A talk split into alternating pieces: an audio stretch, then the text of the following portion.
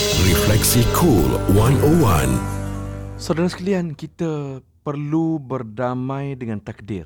Ya, kita mesti bersangka baik kepada Allah Subhanahu Wa Taala atas apa juga ketetapan yang telah berlaku kepada diri kita. Kerana itu tuan-tuan, kita mesti berani untuk kita menghadapi musibah. Ya, kita kita menghadapi musibah itu dengan hati yang berani. Kita mohonlah kekuatan daripada Allah Subhanahu Wa Taala dan kita sentiasa berdamping dengan orang-orang yang fikiran mereka sentiasa fikir positif. Kerana itu tuan-tuan, Wahab bin Munabbih telah berkata, segala sesuatu bermula dari kecil lalu membesar kecuali musibah. Setiap musibah pertamanya nampak besar namun lama kelamaan akan terasa kecil. Maknanya musibah ni tuan-tuan, bila kita terima musibah, ujian itu kita rasa beratnya ya Allah. Kita rasa ya Allah macam tak tertanggung musibah ini.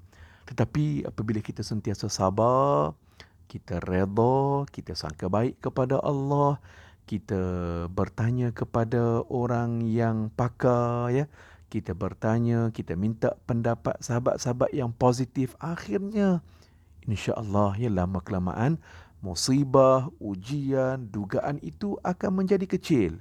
Kita rasa kita rasa kecil saja ya. Kenapa kita telah menghadapinya dengan penuh keberanian. Saudara, Allah Taala uji kita, Allah hantar musibah kepada kita.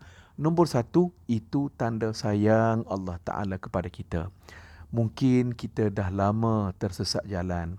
Kita tenggelam dengan kemasyhuran dunia kita tenggelam dengan dunia. Lama dah kita tinggalkan jalan takwa. Jadi Allah Taala hantar ya Allah hantar ujian itu untuk mengetuk pintu hati kita cepat-cepat kita kembali kepada Allah. Kita kembali ke pangkal jalan. Satu. Nombor dua, Allah Ta'ala hantar, Allah berikan ujian itu kerana Allah Ta'ala nak angkatkan darjat kita. Man yuridillahu bihi khairan yusib minhu. Nabi sallallahu alaihi wasallam bersabda bila mana Allah taala berkehendakkan kebaikan kepada kita Allah akan hantar ujian kepada kita. Allah akan uji kita. Jadi saudara ujian itu tanda rahmat kasih sayang Allah kepada kita semua. Kita terus bersangka baik dengan Allah dan kita cari solusi untuk kita selesaikan masalah